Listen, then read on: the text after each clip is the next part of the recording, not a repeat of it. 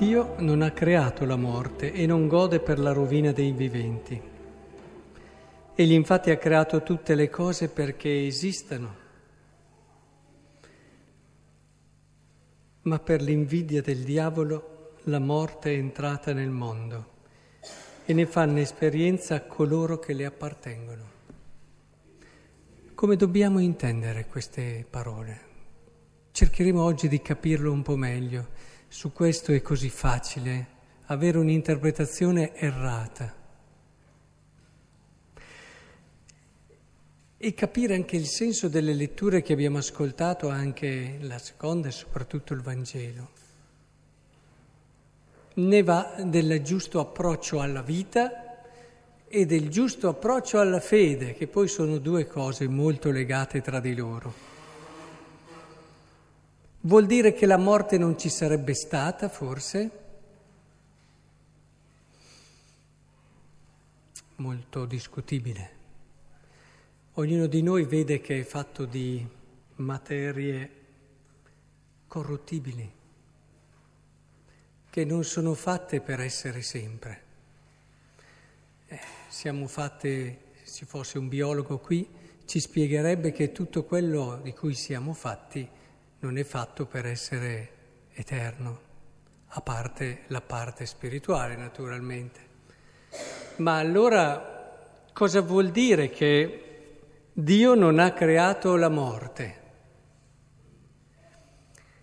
La morte nel pensiero di Dio, quando ci ha creati, non è che non ci fosse, è che veniva vissuta in un modo diverso. Il peccato non è che ci ha resi corruttibili e quindi eh, persone che muoiono mentre prima non sarebbero morte. Il peccato ci ha confuso sul senso del vivere, sul senso del morire. Il peccato ci ha completamente cambiato il modo di rapportarci alla vita e da lì è nata la paura della morte. Il peccato eh, si alimenta di paura e a sua volta alimenta la paura. Il diavolo ha creato questa confusione terribile nel nostro cuore, un attaccarsi alla vita in modo sbagliato che genera tante volte deviazioni dal giusto cammino. Perché io vi dico, provate a pensare la nostra vita, ma questo è serio, eh? Provate a pensare la nostra vita senza la morte. Immagino alcuni che pensano, ah, oh, bellissima. Eh, non è così. Pensate alle cose più belle che ci sono nella vita. Le cose più belle che ci sono nella vita, eh?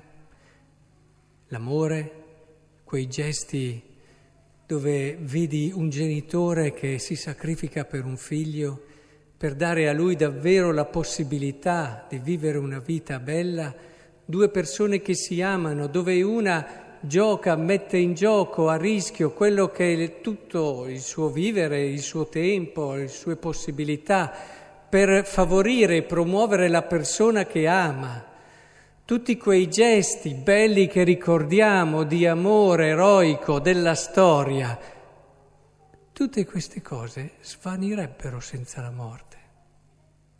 Perché se io rinuncio a qualcosa che mi costa per te, poi dopo tanto recupero, non muoio. Se io mi metto, se un genitore rinuncia per un figlio, ma tanto dopo vive sempre, ha tutto il tempo che vuole per cioè il peso dei gesti più veri della vita senza la morte verrebbe meno.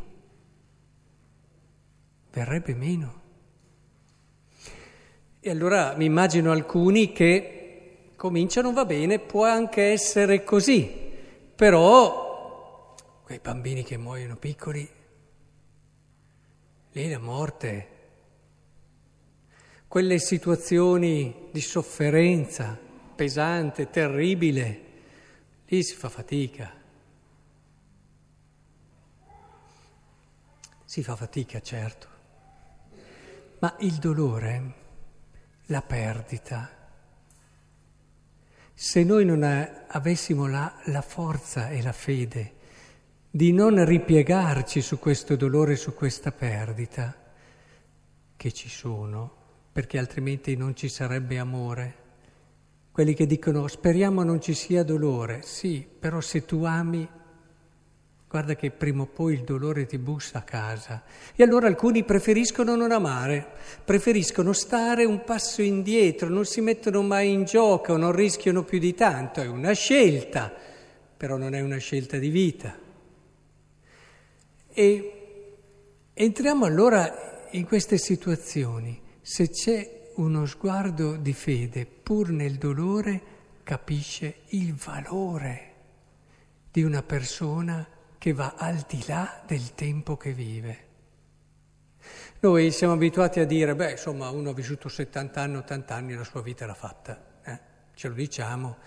E il valore di una vita non è di 70 anni, 80 anni, ma come li hai vissuti quegli anni lì.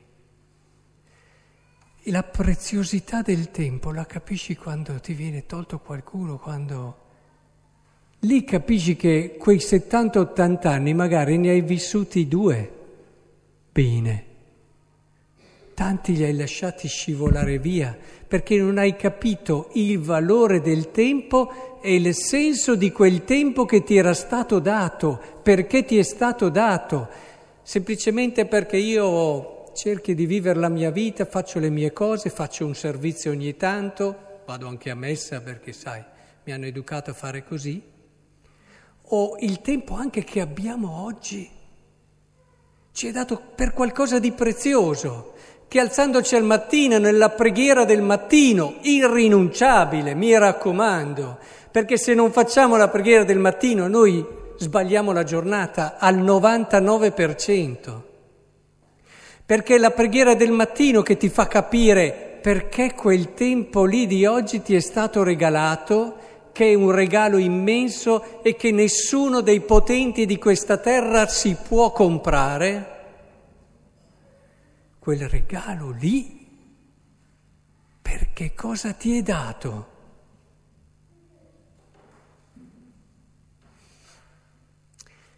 Capire il valore del tempo.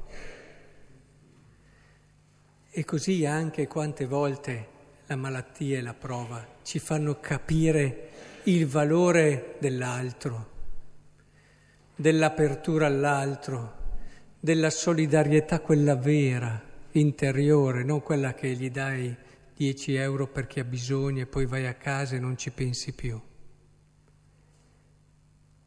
Del fatto di sentire che il mondo è cosa tua. Vedete, capite che il peccato è lì che ha lavorato. È lì che il peccato rovina, non nel fatto di vivere dieci anni in più o dieci anni in meno. E, ed è questo approccio che cambia la vita e che la rinnova. E il diavolo era invidioso e ci ha fatto entrare questa confusione dove noi siamo attaccati alle nostre cose, ai nostri tempi, ai nostri hobby, alle nostre... Oh, viva Dio, gli hobby sono una cosa bella, ma con equilibrio. Non dimenticando che noi siamo per amare e dare la vita, nella, perché se entri nel mondo dell'amore tu arrivi a darla la tua vita, se no vuol dire che nel mondo dell'amore non ci sei entrato, hai fatto un passo avanti, hai guardato, poi sei sempre stato lì, sapete? Dentro e fuori, dai un'occhiata, fai quest'opera buona, ma se ci entri dentro al mondo dell'amore, tu la tua vita la dai. Si dice sempre i martiri sono morti di morte cruenta, ma il martirio è vocazione comune, se la capiamo, vissuto nella quotidianità, nella semplicità di chi vive donato. Se capissimo questo, io vi garantisco, nonostante oggi ci siano doppio lavoro, nonostante oggi ci siano impegni e si corra sempre, non ci sarebbe problema di nessun tipo a livello di servizi, volontariato, opere da fare per gli altri, se lo capissimo.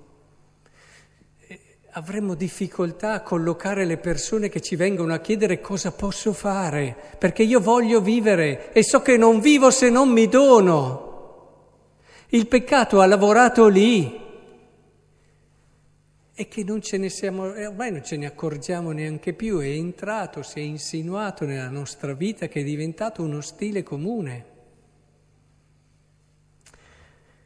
E allora rileggete le letture a partire dal libro della Sapienza in questa prospettiva e allora capirete che è proprio vero quel detto che si dice non bisogna aver paura di morire, ma di non aver vissuto mai veramente.